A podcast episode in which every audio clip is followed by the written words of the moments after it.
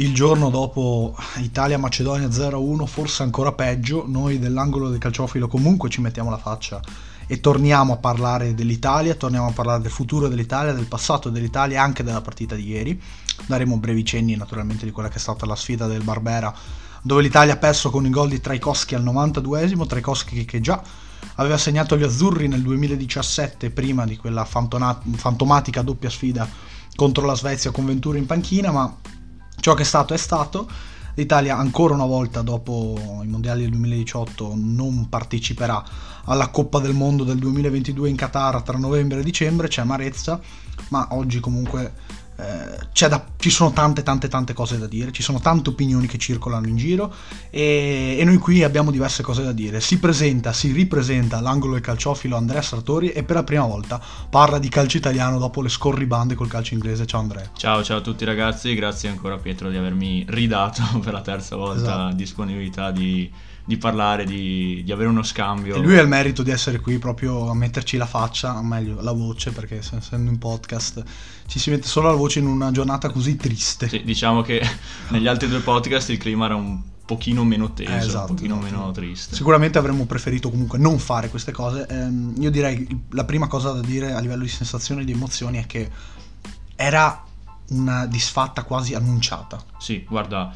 io ti racconto questo aneddoto, voi non lo potete sapere, ma eh, prima della partita eh, stavo chiacchierando con un mio compagno di squadra e stavamo provando a, so, presupporre un possibile risultato per, per, come sarebbe andato comunque il cammino dell'Italia.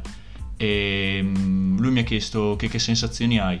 Io non so perché di getto ho detto profondamente negative Mm, non, non, vedevo, non ero, non ero convinto. Sì, ma era una, cosa, una sensazione proprio generale. Sì, cioè... sì, sì, sì, sì, mm, Avvertivo quella sorta di aria di malinconia che, che circonda partite così pesanti, nonostante l'avversario poi mm, sulla carta sia sconfinatamente più, più sì, sì, sì, ma è esattamente come lo era in teoria la Bulgaria con cui hai pareggiato 1-1 l'Irlanda del Nord. l'Irlanda del Nord dovevi vincere contro la Svizzera sia l'andata che il ritorno potevi vincere con la Svizzera sia l'andata che il ritorno bastava un successo e a questo punto noi ci guardavamo le, gli spareggi mondiali bellamente sul divano senza grosse pressioni. Eh, cosa c'è da dire Italia-Macedonia? Un'Italia che fa il 66% di possesso palla, che tira per 32 volte verso lo specchio della porta, che batte 16 calci d'angolo, ma è un'Italia che ripresenta, se vogliamo, gli stessi difetti del post europeo, ecco, se siamo sul, dal punto di vista tecnico. Male in zona di rifinitura, male sotto porta, due cross riusciti su 31, che equivale solo al 6%, appunto la, le prestazioni già viste nel post europeo in queste qualificazioni ehm, che è stata, cosa, cosa, c'è stato, cosa non è mancato della partita secondo te di ieri sera, se è mancato qualcosa di particolare rispetto al solito? Eh, guarda, secondo me un problema dell'Italia che si è avvertito anche nell'europeo ma sul quale non si è messo molto l'accento perché le partite poi cioè c'è stata solo una partita così certo, secondo me ed sì. è stata quella contro l'Austria sì, sì, l'Italia fa un po' di fatica nel momento in cui deve condurre le partite, ma contro avversari che si chiudono proprio a riccio. Certo. Perché, per esempio, anche il Belgio, anche l'Inghilterra si sono un po' chiuse contro l'Italia. Però hanno un modo di chiudersi diverso. Loro comunque la linea la tenevano più alta, ripartivano con più uomini. Invece, contro avversari come, che giocano come, per esempio, l'Irlanda del Nord, che mi ha sì. fatto 0-0, com, come la Macedonia ieri, come l'Austria, che abbiamo sofferto tantissimo, certo. l'Italia fa un po' fatica a sfondare la difesa. E anche perché comunque ti manca un giocatore Uh, per fare quel famoso contrattacco che adesso non hai, cioè che Chiesa naturalmente. Sì, sì, sì, sì. Quindi anche quello ha fatto tanto. A proposito di attaccanti, a proposito di giocatori offensivi, ieri sera hanno giocato i seguenti giocatori ecco, nel tridente, cioè Berardi, Mobile, Insigne, Raspadori, Gio Pedro e anche Pellegrini. Solo tre di questi hanno giocato a Champions League, che sono Berardi, Mobile e Pellegrini, quindi eh, tra l'altro Pellegrini non mi risulta che sia un attaccante, però è stato messo nel tridente per mancanza di alternative, alternative se vogliamo, anche perché eh, Mancini ha ritenuto giusto eh, mettere lui nel finale, almeno per qualche minuto, e eh, nessuno di questi ha giocato un quarto di finale. Tra questi c'era anche un debuttante che è Joao Pedro. 60 presenze in 6 praticamente in Champions League sono raggruppate in questi tre giocatori, ma la mancanza di esperienza di eh, giocatori eh, a livello internazionale con i club eh, si, la si denota con un dato, una sensazione molto semplice, cioè chi è stato il migliore in campo d'Italia ieri? Ma secondo me è l'unico che potremmo definire anche effettivo campione oltre a Chiellini, cioè Verratti. Ecco. e fatalità era il giocatore che, aveva più presen- che ha più sì. presenza in Champions League, che ha più partite ad alto livello. E siamo sempre lì, siamo sempre lì e mi dispiace perché gli stessi, gioca- gli stessi discorsi sono stati fatti eh, anni fa, nel 2017 si ripresentano dopo 5 anni, dopo che di fatto non è stato fatto nulla, perché esclusi i portieri, i giocatori che non sono eh, entrati dalla panchina sono Acerbi, De Sciglio, Politano, Cristante e Pessina, eh, con le esclusioni di Zaniolo, di Scamacca, di Belotti che hanno fatto discutere. E a questo punto la domanda secondo me mh, è abbastanza figlia di, di quello che abbiamo visto negli ultimi mesi gli europei sono stati una casualità oppure sono stati oppure la casualità è l'eliminazione dell'Italia ai mondiali? Dai mondiali. Eh, questa, questa, è una domanda alla quale forse non c'è una risposta esatta.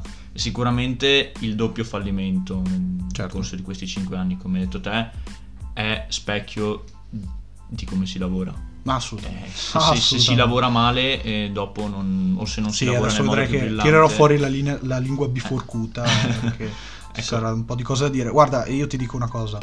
Eh, l'ho detto anche ieri a chi, chi, chi mi, mi, mi, ha sentito in chat su WhatsApp. La Grecia ha vinto un europeo nel 2004 la Danimarca ha vinto un europeo nel, 2000, mm-hmm. nel 92.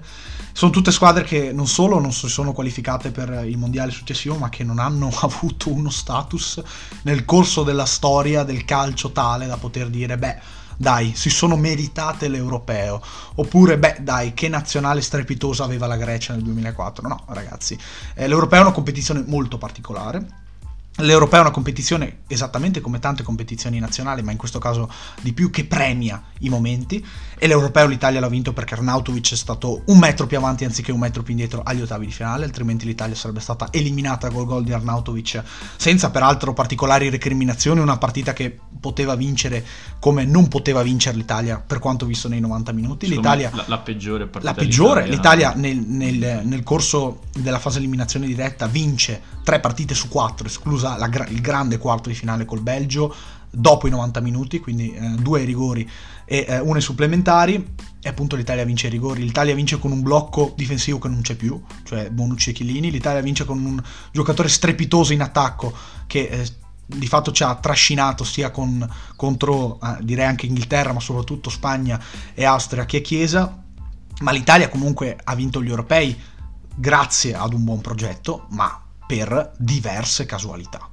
Cioè, diversi punti di forza, diversi momenti in cui la fortuna è girata dalla giusta parte. C'è da dire naturalmente che il progetto di Mancini è stato valido fin dal primo eh, minuto, c'è da dire che comunque le individualità dell'Italia non sono tutte da buttare soprattutto nel settore del centrocampo, ma c'è anche da dire che non, non è stato fatto alcun passo in avanti dal 2017 in poi. Non so cosa ne pensi tu a riguardo, sì, sì, sì, io sono d'accordo. Poi io, eh, anche per gusto personale, tu lo sai, eh, Mancini mi piace moltissimo come allenatore. L'identità che dà alle squadre mi, mi è sempre piaciuta molto. E, e, sono uno dei sostenitori comunque del suo progetto, il progetto europeo mi, che ci ha portati poi a vincere l'europeo, dico. Mi, mi è sempre piaciuto molto e mi è dispiaciuto soprattutto perché per la prima volta forse con Mancini vedevamo, e dopo forse sarà certo. anche oggetto de, del commento successivo. No, ti rispondo subito su eh, vedevamo ehm, come dire, un tentativo di inserire giovani, giovani forti della primavera, mi ricordo la prima convocazione sì, sì, sì. di Zagnolo, certo. un tentativo anche di cambiare pelle dai vecchi dogmi, potremmo dire forse in maniera anche un po' esagerata, certo. catenacciari tipici del, del calcio italiano, una proposta di gioco più europea, e adesso però sembra quasi che siamo ritornati Guarda, al punto di partenza. Eh, la storia di Mancini parla di un allenatore che non si è mai ripetuto che non si è mai ripetuto, cioè che ha magari anche ottenuto delle buone cose, ma non si è mai ripetuto. Mancini viene eh, di fatto alla sua prima grande esperienza dopo quella alla Fiorentina da allenatore con l'Inter tra il 2004 e il 2008 e vince due scudetti aiutato, due scudetti naturalmente sul campo, poi quello deciso dalla procura eh, del 2006, ma due scudetti sul campo nel 2007 e 2008 con una Juventus prima in Serie B e una Juventus ritornata dalla Serie B, un Milan staccatissimo per le penalizzazioni che nel 2007 si concentra prevalentemente nella Champions League. È un Inter che poi senza Mancini va a vincere il triplete con la sola aggiunta di Eto'o al posto di Ibrahimovic. Mancini è anche lo stesso allenatore che con uno dei budget più alti di sempre eh, prima naturalmente dell'avvento eh, di Guardiola al Manchester City, vince la Premier League per miracolo all'ultimo secondo contro un Manchester United forte e probabilmente più forte storicamente di lui, più continuo di lui. Però in, vince fase, se- in fase leggermente decadente. in fase, in in fase ampiamente calante. Eh, contro vince anche una- un FA Cup, ma ne perde un'altra contro il Wigan retrocesso in Championship. Mancini è un allenatore che eh, in 5 anni, con tre squadre, tra Zenit, Galatasaray e Inter nel secondo ciclo, vince solo una Coppa Turca. Allora, il valore eh, dell'uomo, dell'allenatore, del, del- dell'uomo di calcio, secondo me, non è eh, da mettere in discussione, soprattutto non è da ehm, mettere al centro di tutto, ma la continuità che non ha mai dimostrato Mancini nella sua carriera doveva far scattare un campanellino d'allarme dopo eh, gli europei, nelle qualificazioni ai mondiali a partire da settembre. Le nazionali sono abbandonate da anni, questo è quello che ha detto lui in conferenza stampa. Eh, Io mi chiedo a cosa si riferisca, cioè lui voleva che si fermasse a giornata di campionato, no? Perché il Portogallo non ha fermato a giornata di campionato, tantomeno hanno fatto in Macedonia, tantomeno l'hanno fatto in Inghilterra, in Germania e in tutte le parti d'Europa. Se pensiamo che le nazionali possano essere aiutate fermando i turni di campionato, beh ci sbagliamo di grosso perché ci sono nazionali che vanno in carrozza ai mondiali e hanno lo stesso bacino di utenza dell'Italia. Quindi questo è il mio pensiero su Mancini. Tu credi che il campionato dovesse essere fermato ultimamente, nel- almeno per la scorsa giornata, poi trovando qualche data chissà dove, per aiutare la nazionale? Sicura- cioè, sicuramente avrebbe aiutato, questo secondo me è fuori Certo. discussione, ma non so quanto sarebbe stato decisivo. Cioè, tra aiutare ed essere decisivo poi vincere la partita, No, no, cioè, c'è un mare in mezzo. assolutamente no. Eh, Ma il discorso è, eh, scu- scusa se ti interrompo di nuovo, ma Sì, il sì. punto è, è proprio questo, cioè il pensare che si debba creare il gruppo dell'europeo per vincere una partita contro la Macedonia. Esatto. Questa, questa è una tragedia, ragazzi. Cioè, questa non è una cosa che può essere, come dici te, d'aiuto. Cioè, può essere d'aiuto, ma noi dobbiamo stare in ritiro 40 giorni, creare la magia, portare degli stregoni, eh, chissà che cosa, delle fattucchiere, affinché si crei una chimica per far andare bene le cose. Cioè, ragazzi, con la Macedonia bisogna vincere 3-0 dopo un quarto d'ora e finire la partita. Cioè, non, non è il discorso di chimica, di trovare i giocatori, fare le pizzate insieme. Cioè, non funziona così. Non funziona così, anche perché gli stessi giocatori di club lo sanno benissimo come ormai si giochi ogni tre giorni, come ci siano partite complicate sempre, tanto più nella seconda parte di stagione. Quindi dobbiamo veramente creare l'atmosfera. Questa è una cosa che, non so, non mi, mi lascia sorpreso. Dal Eh. punto di vista federale, cosa... Cioè, quali sono le mosse che non sono andate? Cioè, di- dimmi te qualcosa perché io veramente ne ho per tutti, però guarda, Manca, manca innovazione, manca progettualità. E io penso spesso alle squadre B. Bravo. Penso spesso alle squadre B. Bravo. Solo la Juventus. Cavalcheremo questo punto adesso. E, beh, eh, beh, si commenta da sola. Sì, sì, ma, ma Se i giocatori giovani, forti, dopo vengono messi a bruciare, a fare panchina vengono mandati in prestito in cui non vengono nemmeno valorizzati, magari giocano ma Certo, non vengono valorizzati. certo. Penso il primo esempio che mi viene in mente quest'anno è Lorenzo Colombo del Milan, Certo, che inizia, SPAL. inizia la stagione bene alla SPAL, fa dei bei gol, però non è mai titolare inamovibile, gioca poco, ma poi la spalla quando che... gioca fa fatica. Ma sono piazze poi che hanno necessità di tornare in Serie A, che fanno le squadre così assemblate dal nulla, esattamente come fanno in Serie C poi. Cioè, su Serie C dove, dove ci sono quante? 10 squadre che falliscono all'anno. Guardiamo Sì. la situazione del Catania adesso. Il Catania ha il giocatore, ha uno dei bomber più prolifici a livello nazionale, che è Luca Moro. E, e un giocatore come Luca Moro si trova in una situazione imbarazzante, infatti non segna più da un mese. Questa è, è la conseguenza. E proprio sulle, sulle squadre B io cavalco l'esempio e vado a toccare il punto dolente di Gabriele Ga- Gravina, presidente della FIGC, che ha annunciato di voler continuare con Mancini, di avere eh, tanta energia per sostenere il ruolo. Però negli ultimi giorni si è preoccupato, e io direi negli ultimi anni, si è preoccupato a ehm, tenere la FIGC in piedi dal punto di vista politico, senza, come hai detto te, proporre qualcosa di vero e proprio.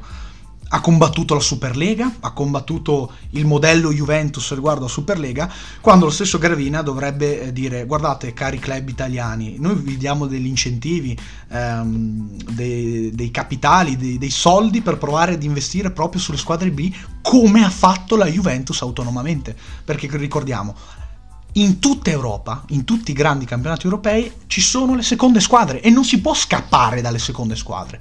Non si può scappare dalle seconde squadre perché un giocatore di 18 anni non è detto che sia automaticamente pronto per giocare in prima squadra e un giocatore di 18 anni non è assolutamente pronto per giocare in, prima squadra nella maggior parte dei casi.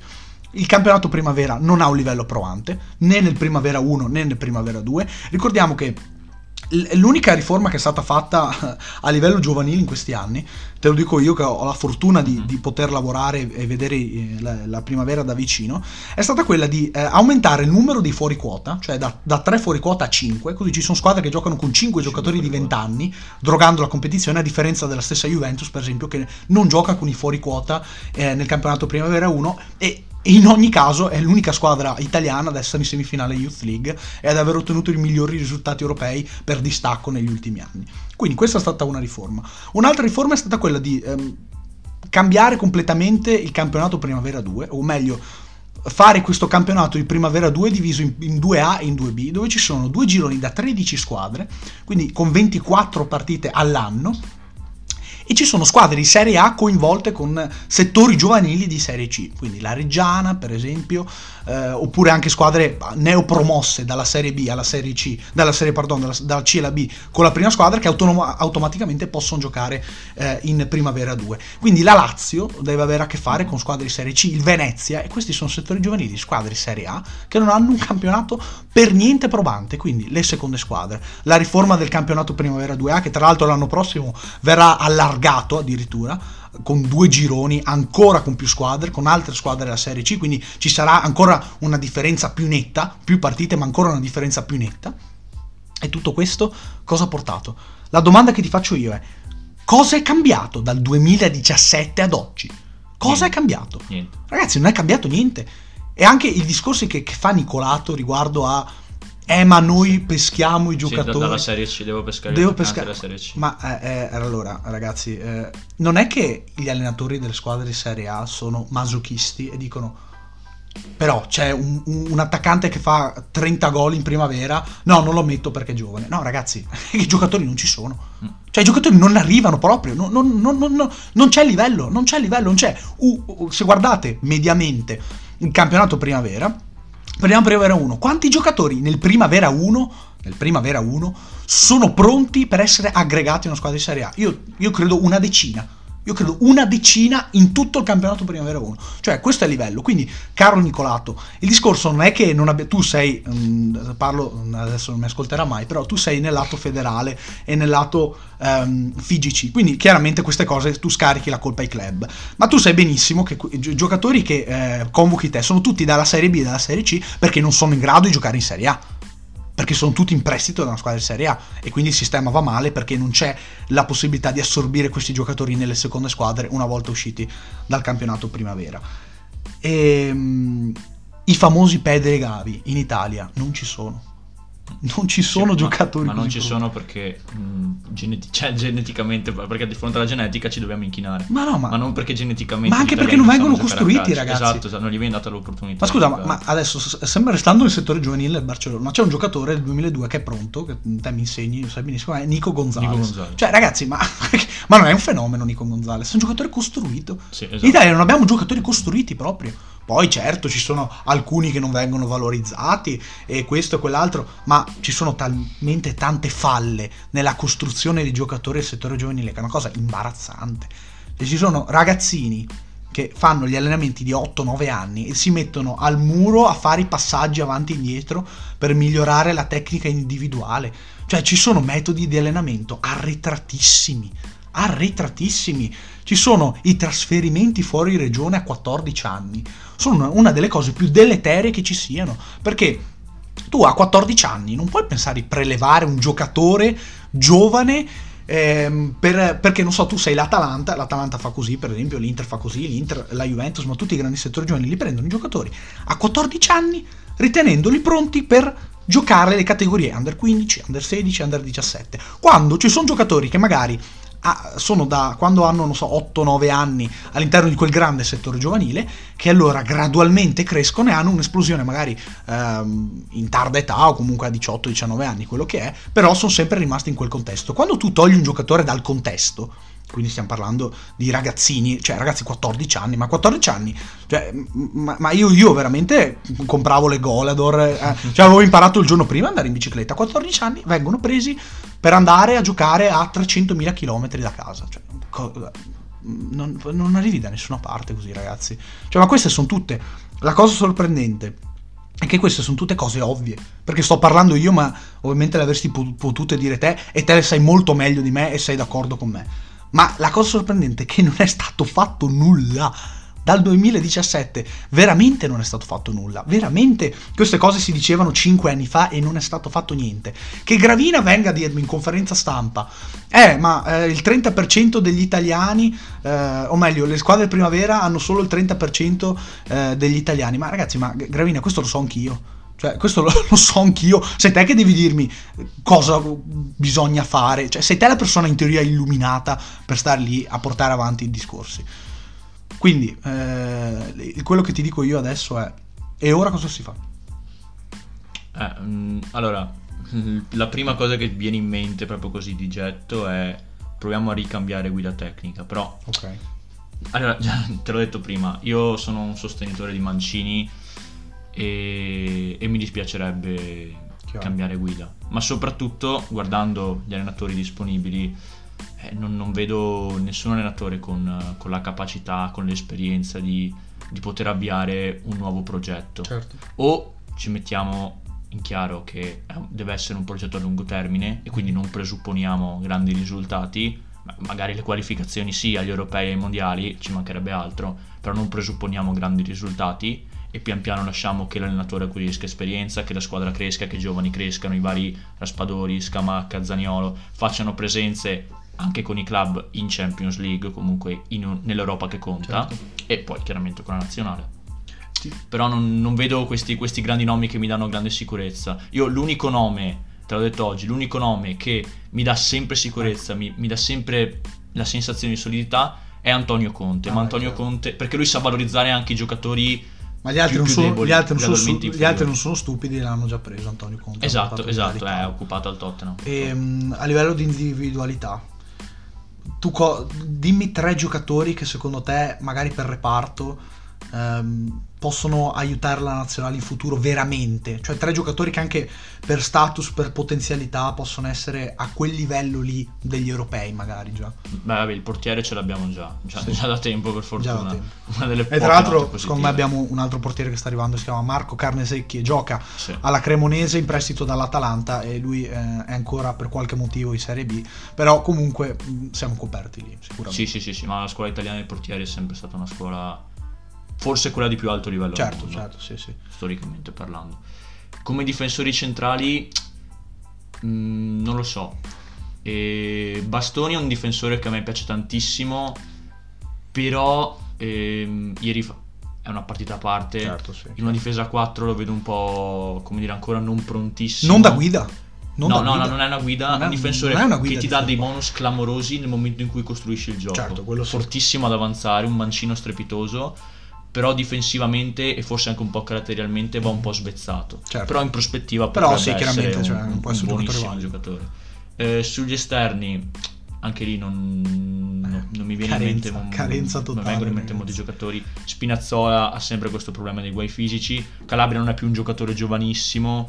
Mm, non, sì, ma, ma alla fine sul terzino destro comunque si tira sempre fuori qualcosa, che sia Florenzi abbiamo visto ieri, che sia sì, sì, Calabria, sì. che sia Di Lorenzo, tutti giocatori validi. Anche la carenza del terzino sinistro è comunque una cosa da affrontare perché...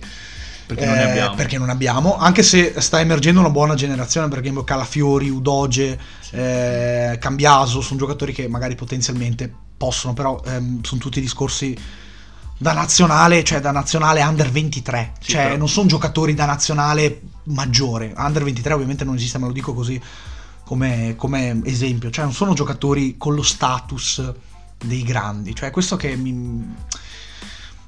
Con giocatori di questo tipo, eh, purtroppo, una volta vinci, una volta perdi, una volta fai il miracolo, una volta fai la disfatta. Cioè, Anche perché eh, tu hai citato Calafiori. ehm, Cambiaso e Udoge. Certo. Udoge, adesso non ho seguito sempre Fabiano Udinese, Parisi poi. Però, ecco, Parisi è forse il nome migliore tra i quattro perché Udoge rischia di fare panchina a Zeglar, esatto. l'Udinese. E Calafiori eh, alla Roma, vabbè, per forza di cose, ok, faceva panchina, però fa panchina anche al Genoa, esatto. la situazione del Genoa fa, fa panchina a Cambiaso poi. Esatto, però anche sì. Cambiaso si è fatto male, esatto. adesso gioca Vasquez, non gioca bravo, Calafiori, bravo, esterno esatto. sinistro. Sì, sì, ma... Fanno fatica in, in squadre da zona retrocessione. Dimmi il nome del califfo del centrocampo futuro dell'Italia. Il califfo proprio, eh. Quello di regia dici? Ah, ma califfo, proprio guida tecnica, guida caratteriale, guida... Cioè, prima lui, poi gli altri. Prima lui, poi... cavolo. Eh, eh ragazzi. Io, cioè, stravedo... Non è proprio un centrocampista, è un tuttocampista, ma nella zona offensiva per Nicolo Zaniolo. Ah. E se devo pensare invece a un regista, comunque un centrocampista un po' più puro, a me è sempre piaciuto moltissimo, ha sempre conquistato eh, Ricci anche del sì. Torino, che ex Empoli. Anche sì. Eh, Rovella mi piace, ma si deve. Non è ancora... definito, non è definito. No, deve disciplinarsi molto, secondo me, a livello caratteriale. Prende troppe ammonizioni. No, ma poi non è. Cioè, è anche l'impressione che mi dà Rovella, mm, poi magari chiudiamo, è, è che è proprio un giocatore che non è né mezzala né regista, né regista poi l'italiana, non è. Ehm, non è ancora, mentre Ricci è definito come tipo di giocatore, magari anche Fagioli per esempio, sempre parlando di quella zona del campo, o Bove della Roma, che tra l'altro è un altro giocatore che mi piace molto. Però in generale non, non, è, non è, un giocatore definito ancora. Eh, sì, vediamo... Il più definito di tutti ad oggi, chiaramente non ho menzionato, ma pensavo quasi Ovvio. fosse scontato, è Sandro Tonali. Beh, quello sì, sì, sì, assolutamente. Allora, bomber del futuro, piccoli, Scamacca o Raspadori di punta centrale? E Raspadori o un altro un, un giocatore Raspadori un gio- secondo me è una prima punta però è un giocatore difficile da definire. Certo, cioè devi sì, contestualizzare sì. in un modo molto no, particolare, no, particolare. l'unico ad oggi che l'ha contestualizzato nel modo perfetto è stato De Zerbi l'anno esatto, scorso esatto. che è riuscito a farlo rendere al top. Secondo me come bomber puro ad oggi Scamacca è un passo avanti agli altri perché poi piccoli a me piace da impazzire. Però mi piace giocare. tantissimo. Già dallo Spezia, la prima esperienza in Serie A con lo Spezia mi è sempre piaciuto molto Certo. A Genoa purtroppo non sta giocando. No, certo, cioè, che, che, che, giocando. questo è il discorso dei prestiti, eh, ragazzi. Esatto. E probabilmente comunque Gasperini insomma, avrebbe voluto tenerlo. Sì. Anzi, all'Atalanta avrebbe giocato di più. Ah, però sicuramente, Zapata, sicuramente, sicuramente insomma, è entrato Sissé ha fatto ragazzi, magari Sissé diventerà il bomber della nazionale, cioè non, non sappiamo, io veramente non so più cosa appigliarmi. Però questa è la situazione, ragazzi. Abbiamo provato, io ho provato a buttare giù le opinioni, le, le, cose più comuni, cercando di dare dati, motivazioni. Le, però di risposte purtroppo non ce ne sono. Eh, non ce ne sono, non ci sono risposte chiare, perché non c'è neanche una linea guida chiara. Non si capisce veramente cosa si è sbagliato dal momento in cui anche con un bacino di utenza così grande l'Italia comunque con tutti gli errori che sono stati fatti, con tutti gli errori che ci sono, l'Italia non può davvero permettersi di andare mondiale. E questa eliminazione qua passerà quasi in sordina per quello che abbiamo visto in precedenza, ma con tutti i ragazzi che giocano a calcio, con tutti i campi di calcio che ci sono, con tutte le scuole calcio è davvero una cosa ma, indicibile proprio. Non, non, non, lo so, non lo so, sono veramente confuso. Io ringrazio Andrea per essere venuto qua oggi. Abbiamo buttato giù una conversazione lunghissima. Grazie a te, Pietro, gentilissimo. E vi ringrazio voi per averci ascoltato e naturalmente vi diamo appuntamento ad un prossimo podcast.